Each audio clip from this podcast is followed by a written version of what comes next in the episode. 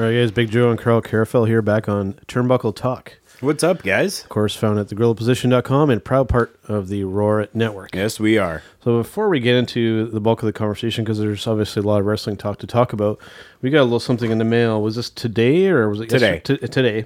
Our new Turnbuckle Talk business cards. Yes, we did. Courtesy of Vistaprint.com. Yeah. Or in Canada, Vistaprint.ca. .ca. Yep. Very prompt, and they did a good job making the business cards that we wanted. Yeah, they did an amazing job with them. I mean, they came in about 5 days-ish, yeah. I would say, 5 business days. So really good. Very good quality on them. As usual, we've had business cards from them before and have been very happy with them.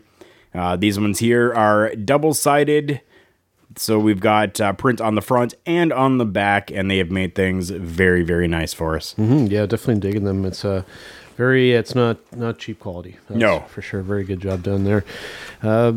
Interesting thing to note too. Coming very soon, Carl. We're at, this is episode 87 now. We're getting very close to 3 digits on the. Get close to episode 100. We're getting another. I guess it'd be 13 episodes. Yep, another 13, and we'll be at the 100 episode mark. I thought that was kind of an interesting thing to kind of note there. All right, well, another week has come and gone in the wrestling world, Carl, and needless to say, some interesting stuff going on. I guess the first thing we should kick off with was actually just before finalizing the edit and getting last week's episode ready, a big bombshell was dropped on Monday Night Raw. Yeah, it definitely was. I mean, it just goes to show you how quickly everything in the world of professional wrestling can change. Yep. We had talked a little bit about Roman Reigns and stuff that he could do or possibly go to, or what could happen with some Roman Reigns. Mm-hmm. And then we get a bombshell that the leukemia that he has been battling for the last 14 years has really flared up again, and he had to relinquish the Universal Championship title belt. And interestingly enough, I would say probably gave one of the best promos of his entire, at least WWE career. And really, I think that this is something, you know, I'm going to say when he does come back, because I'm sure that he is going to be back, that right there, just letting Roman go out and be himself in front of the crowd works. Definitely it does. I mean, this is just case in point and shows that you can't have a full creative control over every little thing that happens. You let Joe go out there, or Joe is his real name. You let Roman Reigns go out there and just be himself and let him get on the mic. Yep. He's proven with that he can do it.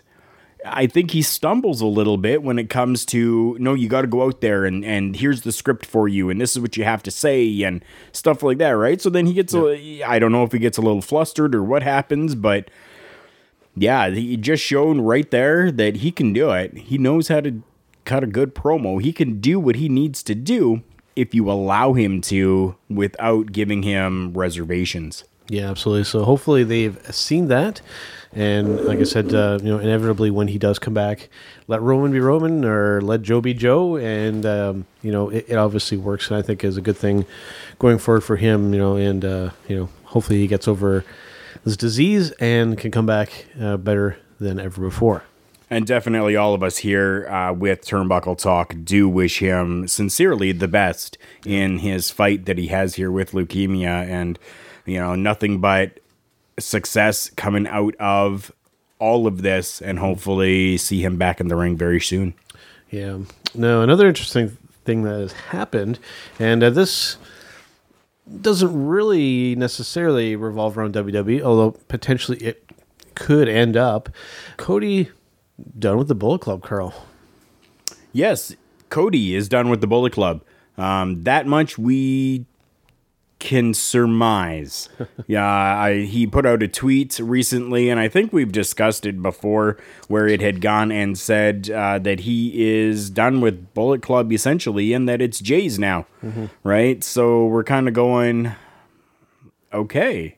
So speculations come up, and all of this stuff kind of arises from it, and who knows? I mean, Could Cody just be taking a step back and allowing Jay White to come in and be the new leader? Because essentially that's all he said was that he's no longer the leader. Jay's the leader. Mm-hmm.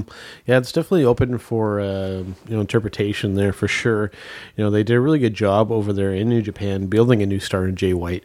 You know, I know some people are kind of mixed about him, but if you actually watch what he's done, I think it's rather impressive, and I think a good choice. And you know, definitely not the first or definitely the last time that the leadership role of the Bullet Club has changed hands. It's happened several times now, and I think that, you know, and this is another good example of, you know, them over there being able to build new stars. I think that they've done a good job with him, and I think this is a good fit. You know, especially with, you know, the bad side there of Bullet Club with the firing squad there. I mean, again, you're kind of talking like this is set in stone and this is actually, you know, fully happened. We don't know that has happened yet. There really has not been any official word that's happened. It's just a tweet that was done by Cody. Yeah, that's it. Was it just some BS tweet that was put out there because somebody was being a jerk and being like, ha ha ha, what's next for you now? Right? Yeah, true. Very true. Yeah, yeah. Right now we have no clue. Yeah. You know, and what's interesting too is, you know, this wasn't necessarily something that I had on the doc here to talk about. Jericho Cruise has happened as well, you know, so all these guys involved with that. Yep. Two, you know, and of course, you know, as we mentioned last week, there's all the speculation about Jericho and JR and the owner of the Jacksonville Jaguars possibly starting their own promotion, you know, so, and this is all possibly all tied into this. So it's a story that it's seeming like every week that we sit down and talk about this, there's a little bit more to this kind of puzzle, what's happening with this. So, yeah. I mean, it's all, yeah, we'll have to see. Yeah, for sure. It's something that's going to be interesting to watch. A little bit more with New Japan. An interesting thing that's happened if you follow New Japan Wrestling. Hiroshi Tanahashi, which is essentially their version of John Cena over there. He's very much that similar kind of character. And Kazuchika Okada, you know, one of the greatest heavyweight champions in the history of New Japan Pro Wrestling, forming a partnership, and essentially they're touting this as another version of the Mega Powers. Who's touting it as that? New Japan Pro Wrestling is. Okay. Yes. So it's interesting to see these two guys match up, you know, and we will see what happens with that, because it's an interesting, these guys, you know, it's seemingly kind of out of nowhere, forming a partnership, just like with Hulk Hogan and Macho Man did in the old WWF days. So. Yep. You know, hopefully that something cool can kind of turn out of this as well. So they're experimenting over there with this is very much a Western style kind of thing to kind of do here. So. Yeah, it definitely is, and I mean the two of them coming together are going to make an amazing. I guess you could call them at this point a faction, not just necessarily a tag team. I don't know that I agree with New Japan calling it, you know, a new version of the Mega Powers. I don't think that they really need to do that. There's no need for them to even associate it with anything having to do with Hulk Hogan and Randy Savage or the WWF or the WWE, whatever. I don't think that they really needed to do that. I think they could have just brought them together and, you know, called them maybe Mega Stars. Yeah. Something like that, right? Which would have alluded to Mega Powers, but not really fully with that. So, yeah, we'll see what becomes of that. Now, another thing to mention here, and you know, the second part of this is just actually happened today from what I'm seeing, and this, of course, deals with Crown Jewel, which we've been talking about recently. Both John Cena and Daniel Bryan are out. Yeah, apparently both of them have decided to say that they don't feel comfortable and safe going over there, so they're not going. You want my honest opinion on this? Mm-hmm. Stop being little babies. You guys have probably some of the best security teams going overseas. You guys have been doing it for years. How many times have both of them gone over to Iraq during war? While there's war going on, what's so different now? Yeah. You know, and what's interesting with this for me is with John Cena, because I would have figured that he would have been one of the first people on board with this. And he is very adamant. He is not going. He was going to be part of their World Cup tournament that they're going to do, which I know that's a whole other possible topic right in itself, because I don't think that there's anybody other than Americans in that tournament. But yeah, it's, you know, you figure Cena doing all these kind of stuff, salute to the troops and stuff like this all the time. Yep. He is very adamant. He wants no part of this. I want to find something that shows Cena and Bryan kind of going, okay, this is the reasons why we've decided not to go. Yeah. I really want to hear that, because at this point I see, and pardon my language, but you guys are little bitch boys at this point, and you're just crying wolf and boo-hoo and, you know, kind of taking your ball and saying, haha, we're big enough stars that we don't have to do any of this. We don't have to go over there for these people. Are you kidding me right now? I think you're nothing right now. I don't know the whole story, and that's why I need to find it and I need to hear it. But at this point, from everything that we've seen and heard, it's just simply they're not going. They're saying that they're not going. I need to know why. Why do you feel that you are above everyone else and don't have to go? Why do you feel so adamant about not going? And in my mind right now, you guys are nothing but babies. Yeah. You know, and it's definitely throwing a wrench into some things here. Like we were talking before we started recording here, they were even considering, you know, pre-recording because this was going to be a match between Daniel Bryan and AJ Styles for the WWE Championship. Yep. And they were considering pre-taping this before going over there, and you know, that would be weird to pull off production-wise and to show that to the crowd and everything. You know, it's just it's definitely, you know, I wouldn't have called Cena, like I said, Cena not wanting to be involved in this. I figured he would have been like one of the first ones. He would have been the cheerleader for this whole thing, and that has not been the case. No, not been the case. So definitely some odd things there. Again, you know, that event is coming up soon, so it's going to be interesting to see, you know, what happens and, you know, what all the fusses have been about, because it's definitely been, you know, one of the hot button topics, you know, when it comes to, you know, pro wrestling fans and on the internet and whatnot. It's, it's been a hot button issue. So, so, you know, and quite honestly, I'm just kind of looking for it to be happening and be done with, so that, you know, all the bickering and the whining and the complaining can stop about it. Because it, in some places, it's actually getting a little out of control. So yeah, I mean, honestly, at this point, I don't even care about the pay-per-view anymore. I've heard so much from, you know, like, oh, we're not going over to Saudi Arabia now because this journalist was killed by Saudi officials. And then, you know, these people are saying, oh, we don't want to go over. We don't feel safe. And it's just been so much of a, I don't even know what to call it. It's just, there's been way too much on the fact that something happened and the decision to go over is in jeopardy at this point. You know, is it even going to happen? That they haven't put enough into actually building for the pay-per-view itself, that I don't even care. I'm at the point where if I see it, I see it. If I don't, I don't. I really don't even care right now, because everything is just, this happened, so we don't know. So I don't know. I don't care. Yeah, I think the WWE would have been better off, you know, right at the get-go to have just been, make the decision, okay, we're going or we're not, right? Or, you know, once it's announced, they should have just stuck to their guns with all this kind of speculation and everything up in the air. You know, it's resulted in, you know, and I share some of those sentiments. It's to the point now where it's, I'll watch it so that I get the results and we have something to talk about, but I'm not going to be like going out of my way to make sure that when it's on, because it's going to have to be on earlier in the day because of where they are. Yep.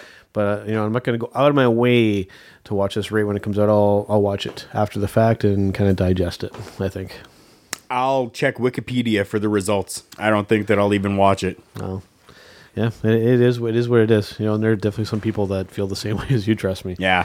All right, guys. Well, let's take a quick break here, and we will hear from some of our friends over at thegorillaposition.com and the Roar Network. Hi, I'm Michael Malcor from thegorillaposition.com and the Roar Network, here with a very important message. This commercial that you're hearing right now, this very audio, this prime piece of real estate can be yours. That's right, your product, service, show, or whatever you need to bring attention to can be done right here on this very podcast or on any of our shows here on the Roar Network. But that's not all. A host of other services can also be yours. Communications, news releases, video editing and production.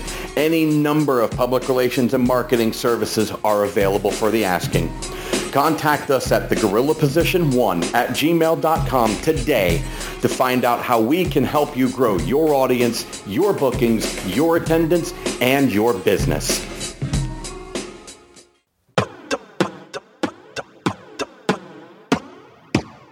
What's up, peeps, freaks, and geeks? This is Jargo. This is the RBV, Rick Vickery. We're from the Hitting the Marks Pro Wrestling Podcast right here on the Roar Network, and you're listening to our favorite Canadians, Joe and Carl, on Turnbuckle Talk. I can't believe we just put over Canada. Yeah, it's just for Joe and Carl, man. Nobody will ever hear this.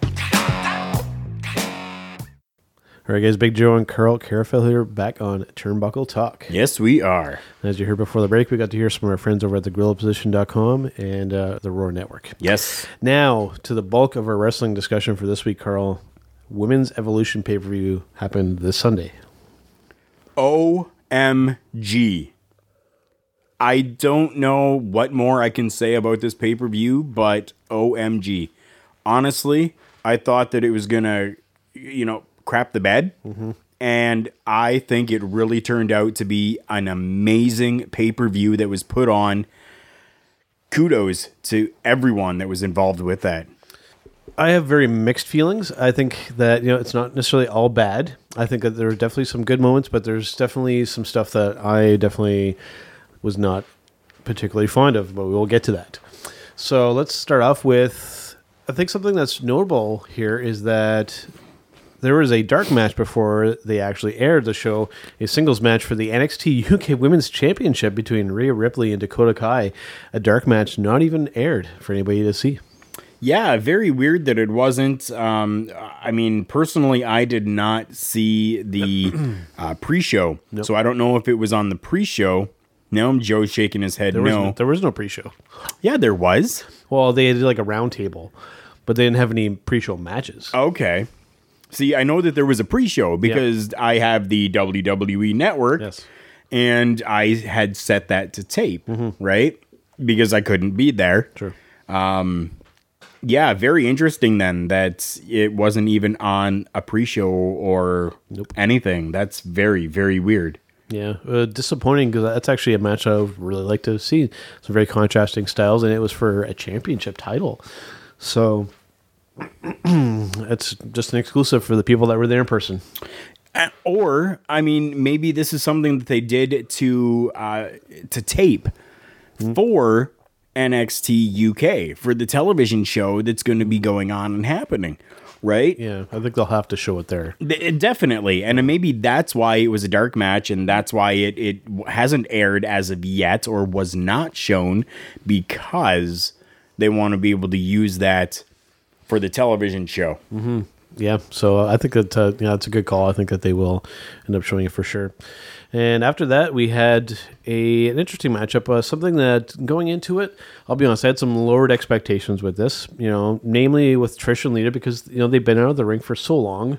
The ring rust issue there, but they had a match with Mickey James and Alicia Fox, which it was originally supposed to be Alexa Bliss, but she ended up with a concussion. Yes. So Fox ended up substituting in. And I got to say that Trish and Lita showed them up. Yeah, 100% they did. I know that you had your reservations about it. I didn't have any reservations at all. Yeah. Lita still goes and she works out and she still helps out and she still gets into the ring and rolls around and does stuff with, talent coming up. Trish herself, has a yoga program that she does, and she does fitness. She does all of this, and she keeps her body in very good shape and keeps herself to a point where if she were to get back into the ring, it's just going to be second nature. Now, did we see a little bit of ring rust on the two of them? 100%. Yes, we did. But they made everything look seamless. And strangely enough, the issues with this match was actually with one of the more active people in this match, and that was Alicia Fox. Yeah. Definitely some awkward spots and arguably some botches there from probably the more active person involved in this match. So, like I said, going into it, my expectations were low, and they definitely exceeded that, and it was good to see Trish and Lita in the ring again, and luckily it wasn't a stinker for them, because I think that, if something bad would have happened, that's always that risk with these kind of things when a legend comes back that, something could be tainted there. So luckily that didn't happen there, and it ended up being pretty decent, I got to say. And what's weird is that you call them legends, right? And you make it almost sound like they're, 60, 70 years old. No. They're not. I mean, in a very positive way. I mean, they're not. I mean, they still have lots of life left in them. And when I say life, I mean professional wrestling life. Yep. They really could. I mean, I take a look at guys like Sabu who still go out there. I take a look at guys like C.W. Anderson, you know, former guest that we had on our show. Mm-hmm. He still is out there professional wrestling. Like he's in his 50s. Luke. And he's still going. You know, Bushwhacker Luke, you know, Jeff Jarrett, all of these guys, they're still going. Mm-hmm. And so yes, they're legends, but I don't think just because they're legends, they're going to crap the bed because they haven't been in the ring for a little bit. Yeah. From legends to today's stars. For me, I loved seeing the Iconics come out there at the very beginning. Yeah. And I mean, they were eliminated right away. Oh, yeah. I mean, I'm just going to put it out there. They were, but it was awesome to see them come out there with the mics. They were the last ones to come out. They were the first ones to be thrown over the top rope. But just the skill on the mics that they had and the way that they worked together is so amazing. And I'm happy to see that they were more of a larger part of that. Mm-hmm. A really interesting mix here. I will go through the names. You already mentioned the Iconics. We had Molly Holly. Definitely a nice surprise. Kelly Kelly, Tori Wilson, Sonya Deville, Alundra Blaze. Always good to kind of see her. Maria Kanellis, Lana, Mandy Rose, Dana Brooke, Michelle McCool, Naomi, Carmella Ivory, Asuka, Tamina, Zelina Vega, Ember Moon, and Nia Jax.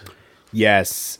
And I do want to throw out there as well, it did take a little bit of time, but I was very happy that they gave each one of them their time to walk down the ramp and allowed everyone in the arena and anyone that was watching to hear their name be announced as they were coming down the ramp, as opposed to normal, you just see all 20 of them in the ring and then they just start to fight.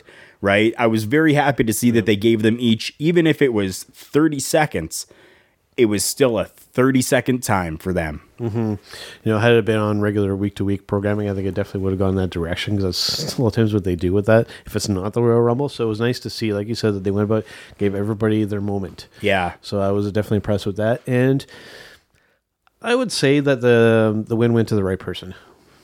I think so as well. I mean... I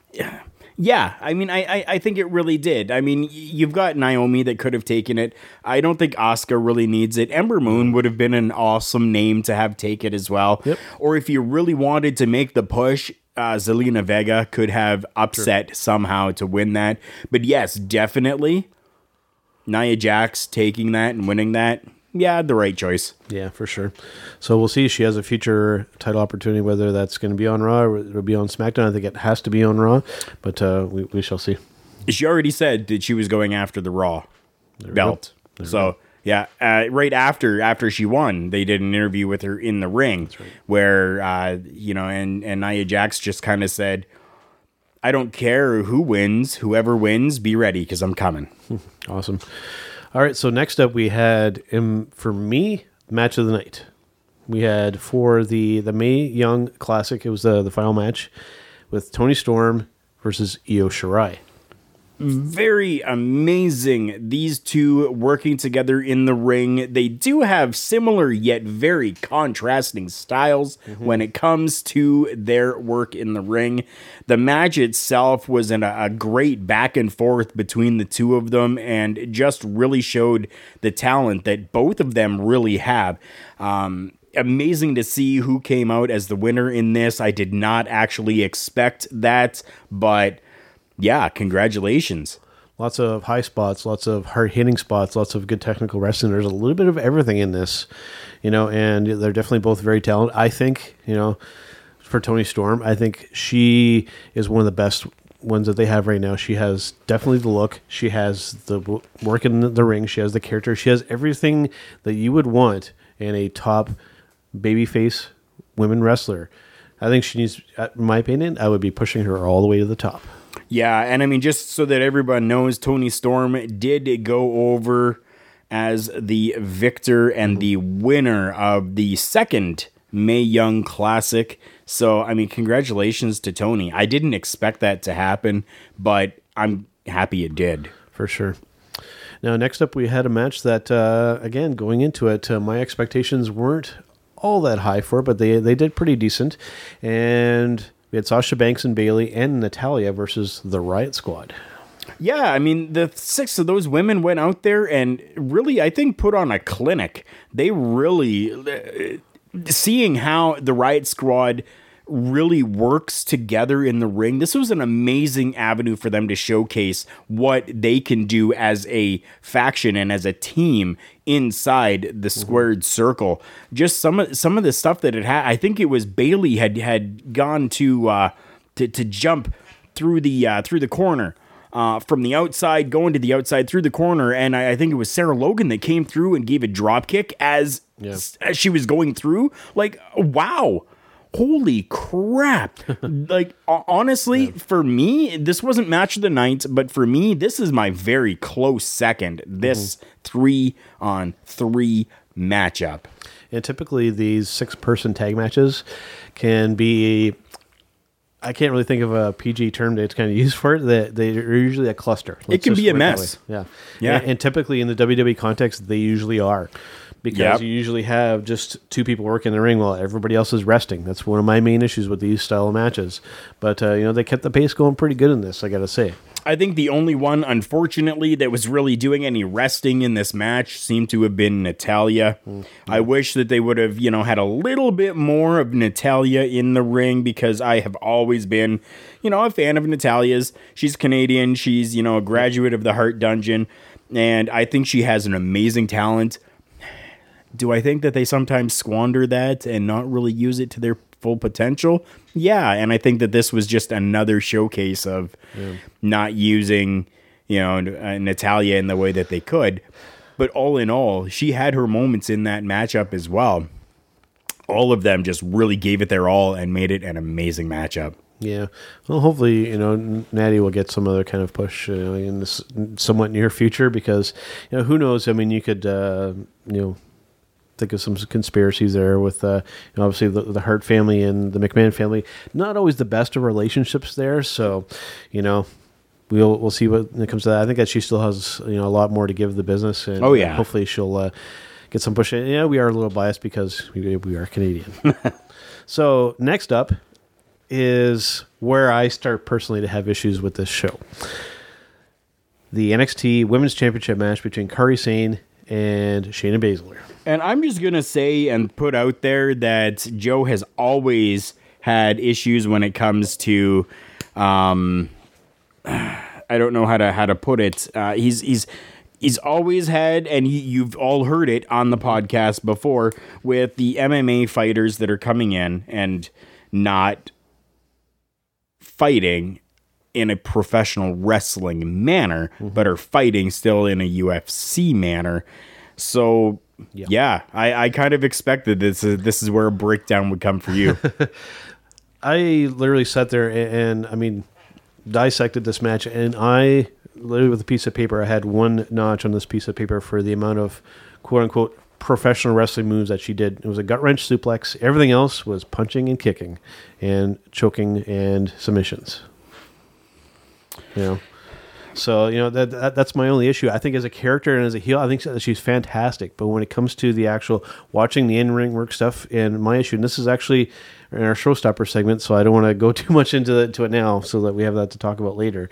But I think Kairi Sane, I think she did fantastic. Mm-hmm. Shayna is the one I have the issue with when it comes to the in-ring stuff. I 100%, I know you do. I don't know what to say to that. I feel a little bit differently, but that's something that we can leave for our showstopper. Absolutely. And of course, Shayna taking that NXT Women's title back. Yes, she did. So, all right, we will take another break here, Carl, and we're going to get to, I think you could possibly call them co-main events for this show. Yeah. So we'll take a little bit of break here and hear from some more friends here. Tired of mainstream media lies and deception? Need a hard dose of reality? Put on your sunglasses, swallow that red pill, and tune into London Rising, your epic mix of music, news, and freedom. Tune in weekly with me, your host, Gunstar Hero, out of London, Ontario, Canada, as I mix up breaking news, hard-hitting commentary, trigger warnings galore, an eclectic epic slate of unforgettable music tracks, including metal, punk, classic rock, country, and even some hip-hop in for good measure, only on the Podbean Network.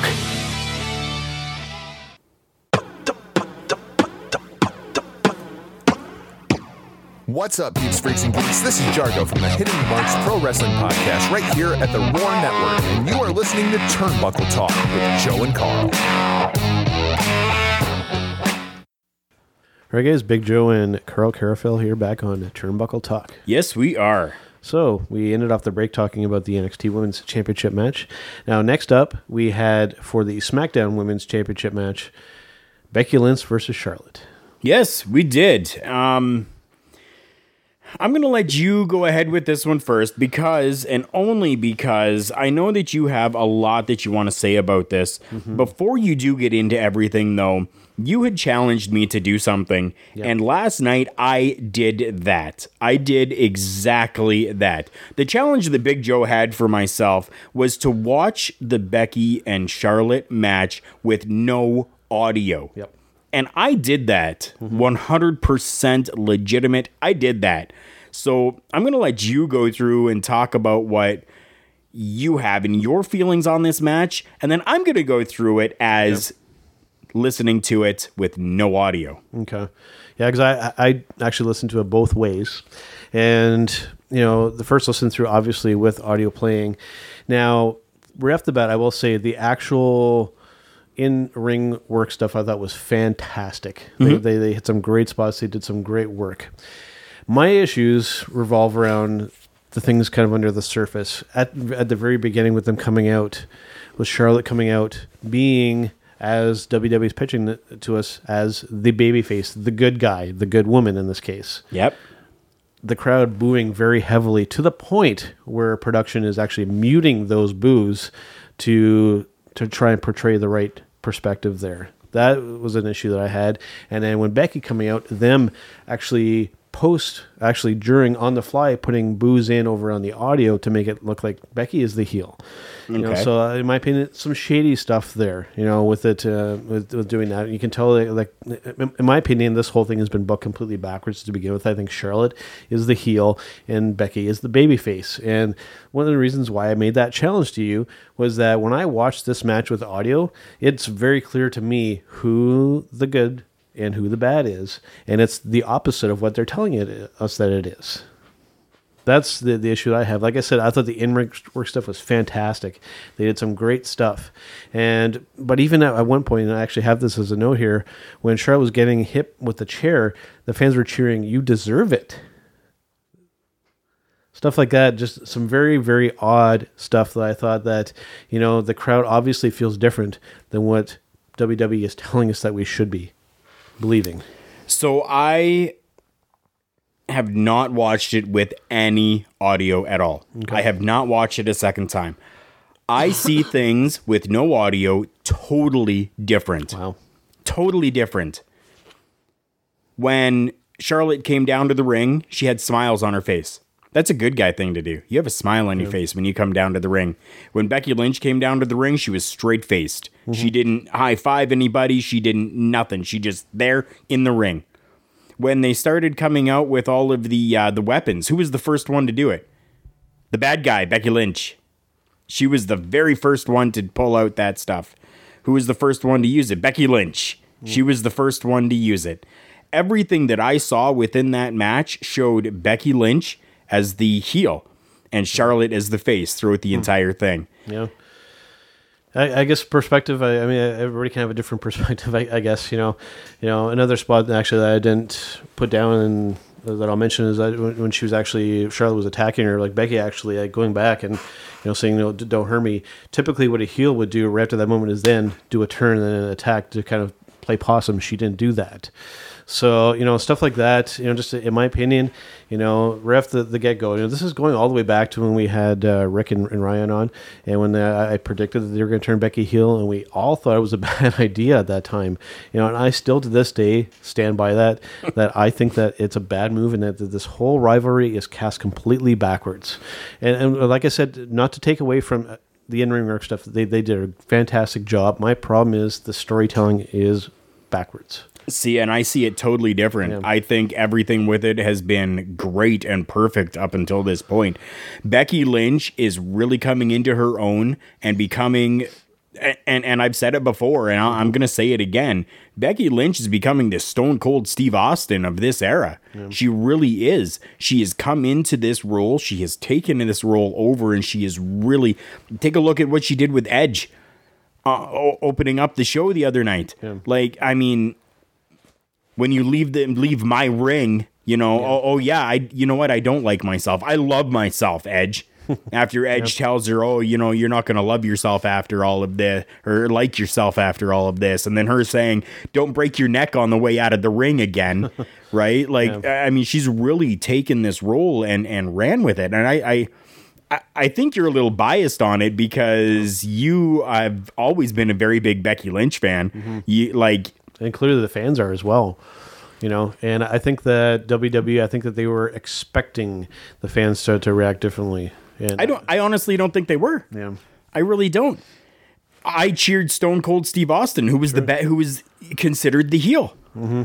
He was considered the heel through the majority of everything that he did, whether it was the ringmaster, whether it was, you know, stunning Steve, whether it was coming through as Stone Cold Steve Austin. He was considered the heel throughout his entire career. And I loved Stone Cold. I cheered for Stone Cold. Mm-hmm. When he was putting the boots to somebody, stomping a mud hole in somebody, I was cheering, they deserve that. Yeah. It didn't matter, right? And I think that's, we're coming full circle again, except this is instead with a female instead of a male. And we've got Becky Lynch in that role instead of Stone Cold having that role now.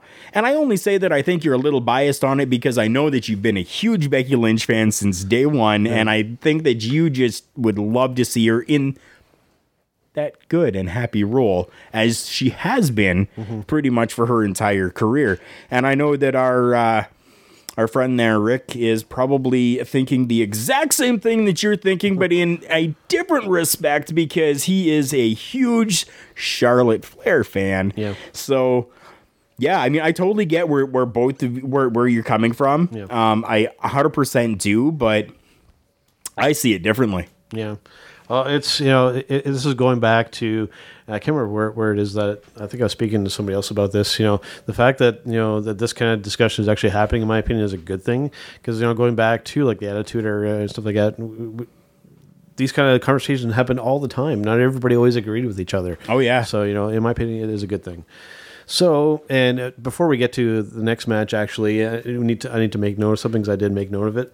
Between this and the next match, WWE mentioned Crown Jewel and did a thing on the Titantron, or whatever you want to call it, and the crowd very loudly booed that. The crowd not digging that. So, yeah, they didn't spend much time on that. Wow. So, last here we have the main event with Ronda Rousey versus Nikki Bella. Yes. Oh boy. I honestly have not gotten to see that match yet, so I really can't say too much about it. All I know is what the outcome was of that, but I mean, other than that, yeah, I really don't know much about this one. Unfortunately, I am a very busy guy, a very busy person, and I barely got to get through the rest of the pay-per-view. Yeah.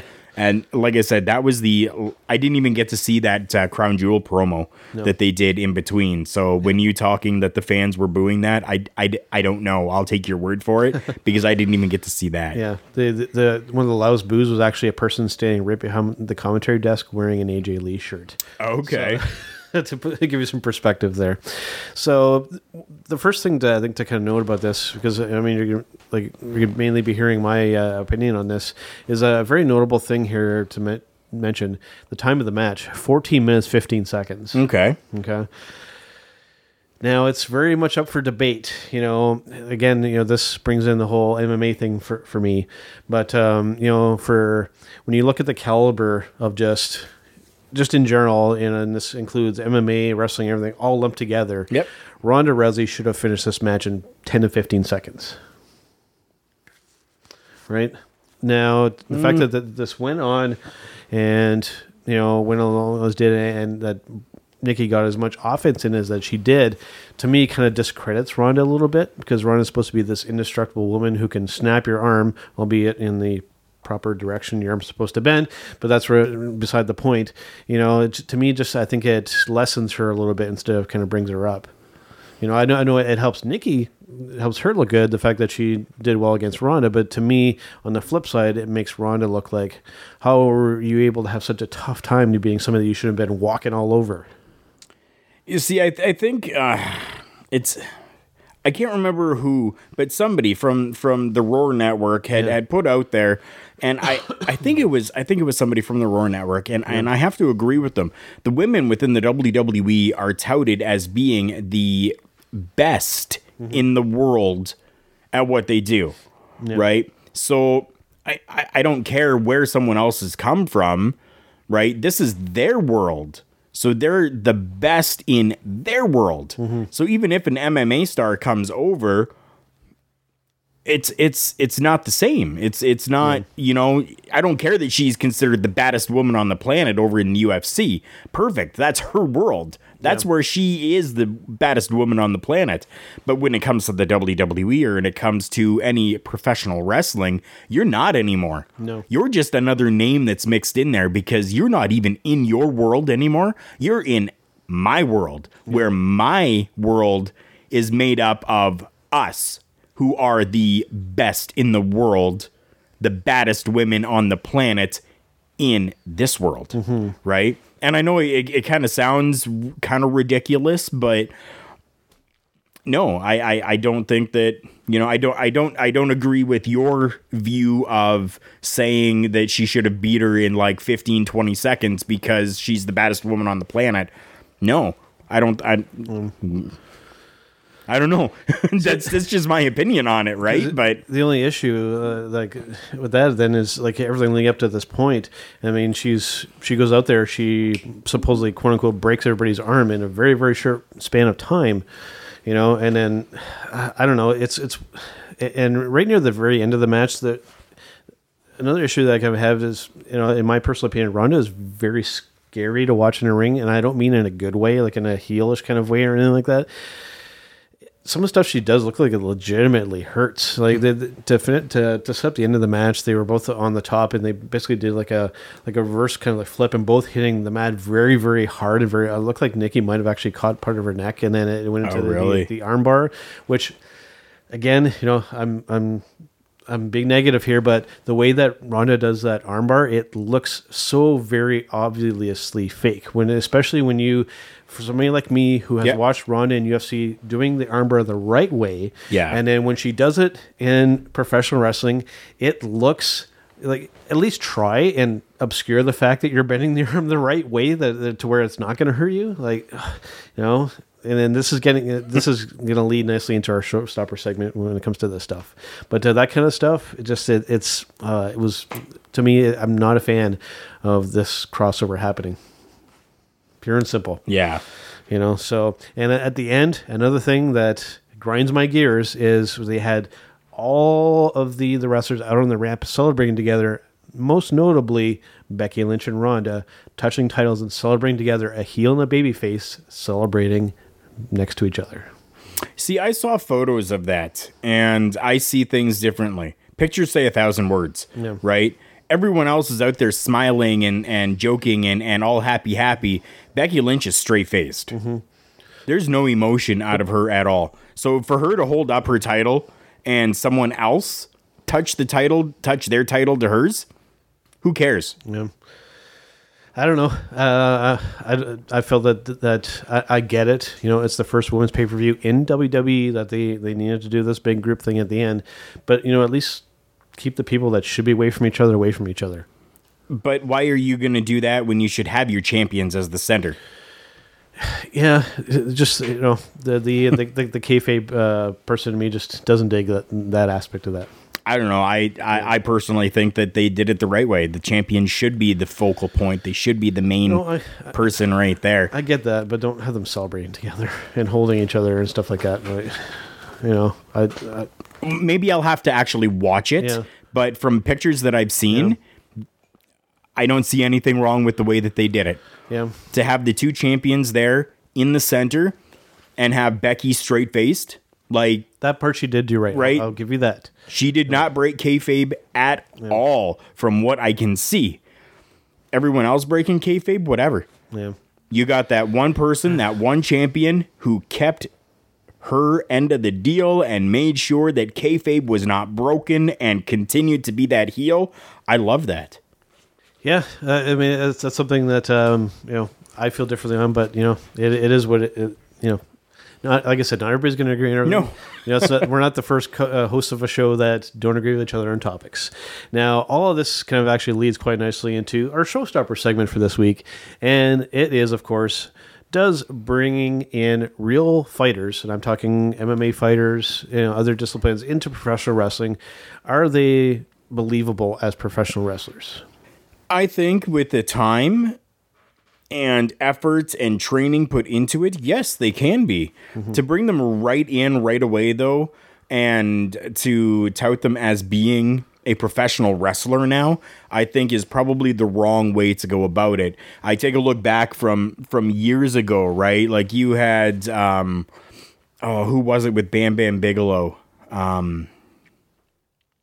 Football player had come in. LT. Yes, that's right.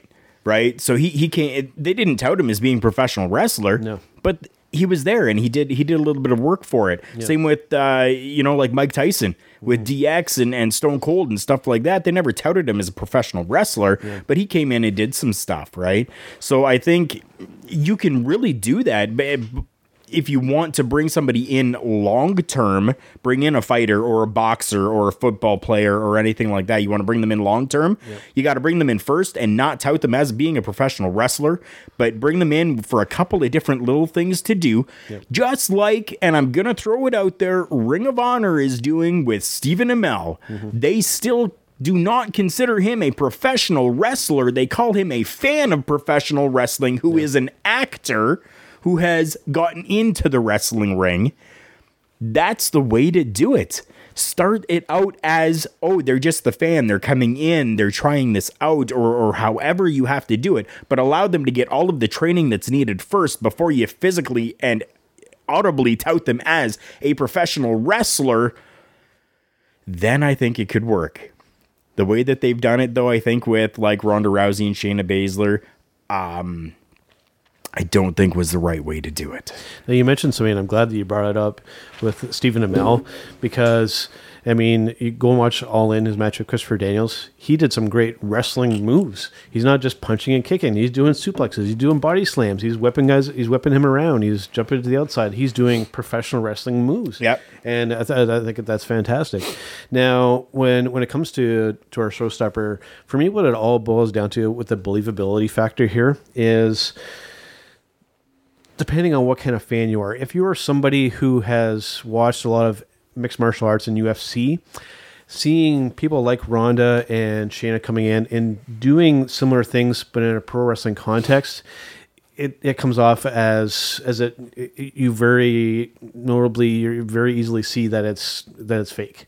Okay. Or that they're not doing it properly or the way, because you're used to seeing them doing these things to hurt somebody. Yep. And then when you see Ronda doing an armbar in a way to not hurt somebody, you know, then it looks hokey. Whereas if you're a fan that, you know, doesn't really watch UFC or has not watched any mixed martial arts, I can get the appeal there. It's somebody different coming in and doing something different. I can understand the appeal with that. But with somebody who has history watching mixed martial arts, it feels weird. And I myself personally have not really watched a lot of mixed martial arts, but I mean, I kind of get what you're saying. I do get where you're coming from and what you're saying, especially in situations like that where you've seen them out there and they are just literally destroying and wrecking people. I understand that.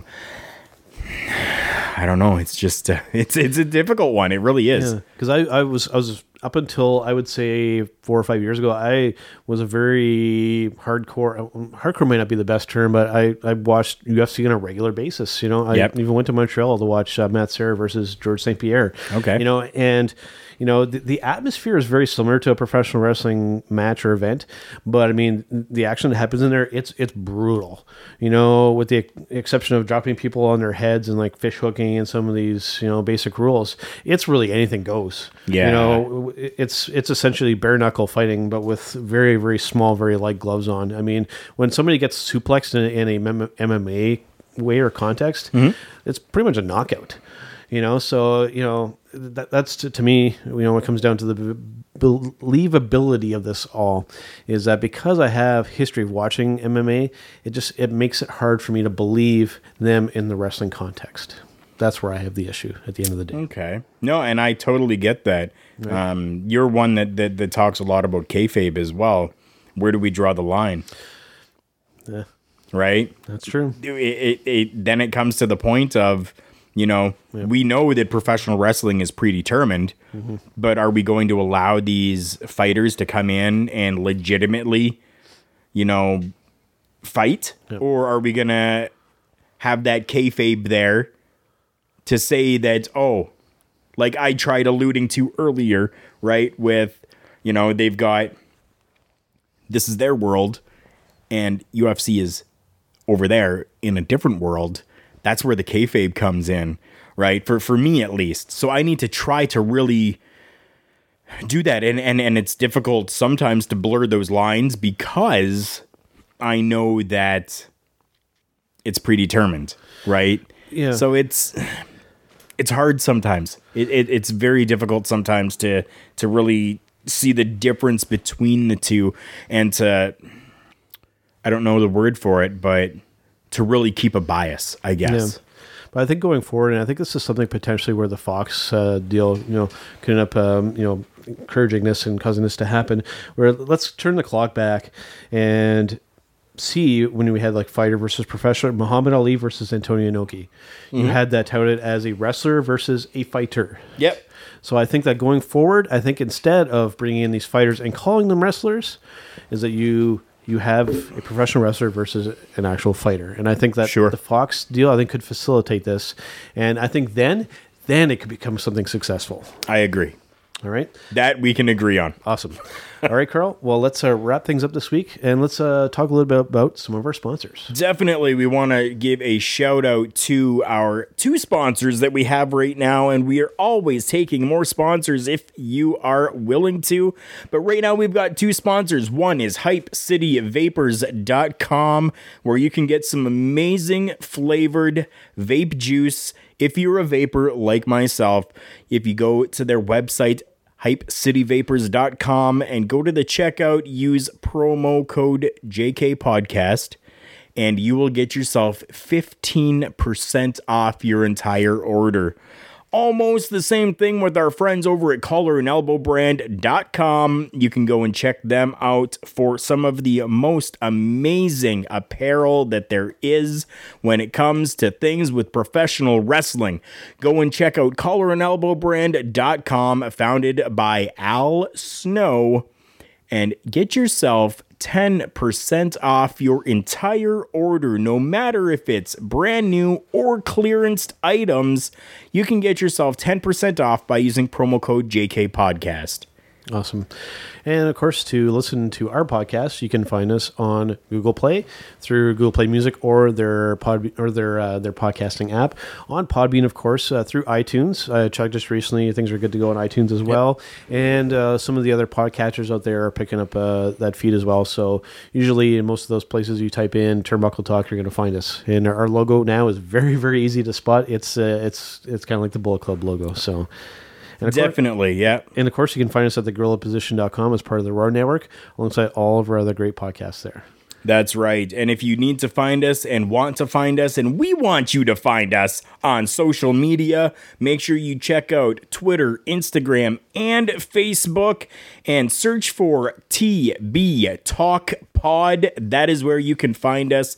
And like Big Joe said, we have a brand new logo. We've had it before, but we are now reintroducing this logo. It is very Bullet Club-esque, and you will not miss it. It is our new Turnbuckle Talk logo on all of our social media, where you can find us at TB Talk Pod.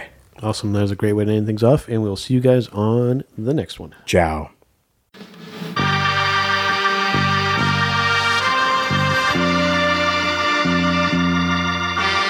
This is Michael Melkor, executive editor of thegorillaposition.com and co-host of Going Home with Ryan and Mike, and you are listening to Turnbuckle Talk.